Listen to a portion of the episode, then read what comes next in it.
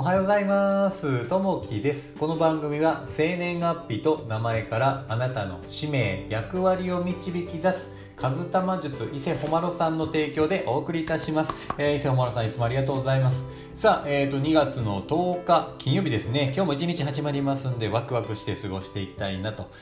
思います。さあ、えー、今日のね福岡の方はちょっと雨が朝からねパラパラとね、えー、ちょっと降っております。ちょっとね今日は雨模様な感じですね。さあ、えー、今日のねお話は、え愛を分かち合うという風なお話をさせていただきたいなと思います、えその前にですね最近ちょっとね、え NFT t とかですねいろいろこう仮想通貨であったりブロックチェーンこういったところに興味がすごくまた持っていて今から1年以上前ぐらいからですねちょっといろいろこう勉強しながらやってたんですけどもその時は、えー、サウンドボックスって、まあ、メタバース上に土地を買うというようなこのリアルの土地じゃなくてメタバース上に土地を買うっていうことですね。でそこに買って、えーまあ、自分の好きなものを建てるっていうのがねその当時こう人気になってでものすごい高い値段になってたと思うんですね。でちょっと調べてみると2021年9月ぐらいで21万円ぐらいの土地がね、えー、こう販売されたんですけどもっとそれ以上にね値段がかなり高騰した時がありましたよね。いやもう高くて買えないなっていうぐらいでも、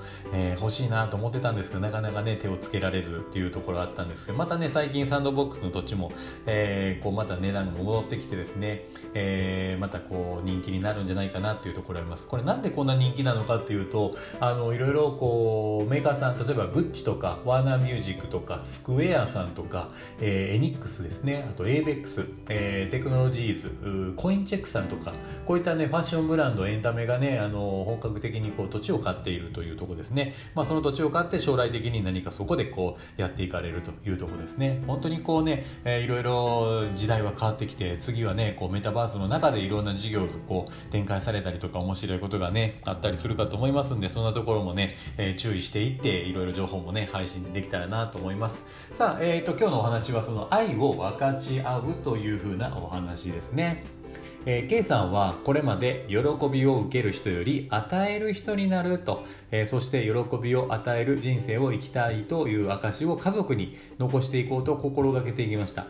現在 K さんが取り組んでいるのは家庭や職場で進んで手伝いをしたり、えー、感謝の言葉を伝えたりすることです。相手の気持ちを理解するために話をよく聞き落ち込んでいる人に優しい言葉をかけることもあります。このような実践を続けていると自分も明るく快活になり同様に相手の人も明るく快活になることを実感します。何より相手の人が生き生きと活気づいている様子を見るのは大きな喜びとなりますと、えー、自分の行っていることはささやかなことであり毎日できるとは限らないけれどもこれも周囲の人に喜びを与える生活を続けていこうと K さんは心に決めています。K さんはこの頃喜びを与えることは愛を分かち合うことではないかと思うようになりましたと喜びを与えましょうというところですね。あのちょっと先日、えー、ですね電車に乗っていてまあいろいろこう出かける時にたまにこう電車にも乗ったりするんですけど福岡の電車は結構ね空いてたりするんですよ、えー、ただまあそこの電車の中にまあちょっとね席が埋まってる状態で、えー、若い女の子子がねあの席にこう座っててで、えー、その時におばあちゃんがこう入ってきたんですね。で入ってきて杖をついてて結構荷物重たそうだったんですけどよっこらしょよっこらしょっていうふうにね、えー、中に入ってきたらその若い女の子がね女子高生ぐらいの子だったんです。さっとこうのいてね、えー、席を譲ってどうぞっていう形で声かけをして、えー、席を譲っていてですねおばあちゃんいいの？って言いながらこう座ってね、えー、2個ぐらい駅がね過ぎてからあの降りていかれましたね。その降りる時にね、えー、その女性の方にありがとうって言ってお互いねこう笑顔で、えー、ありがとうということをこう言ってらっしゃって、まあ、それを見てるね、えー、僕たちもこうやっぱりねほっこりしますしやっぱりねそういったちょっとした気遣い気配りね、えー、本当にね、えできる方で素晴らしいなと思います。まあ自分もねそういうところもできるように、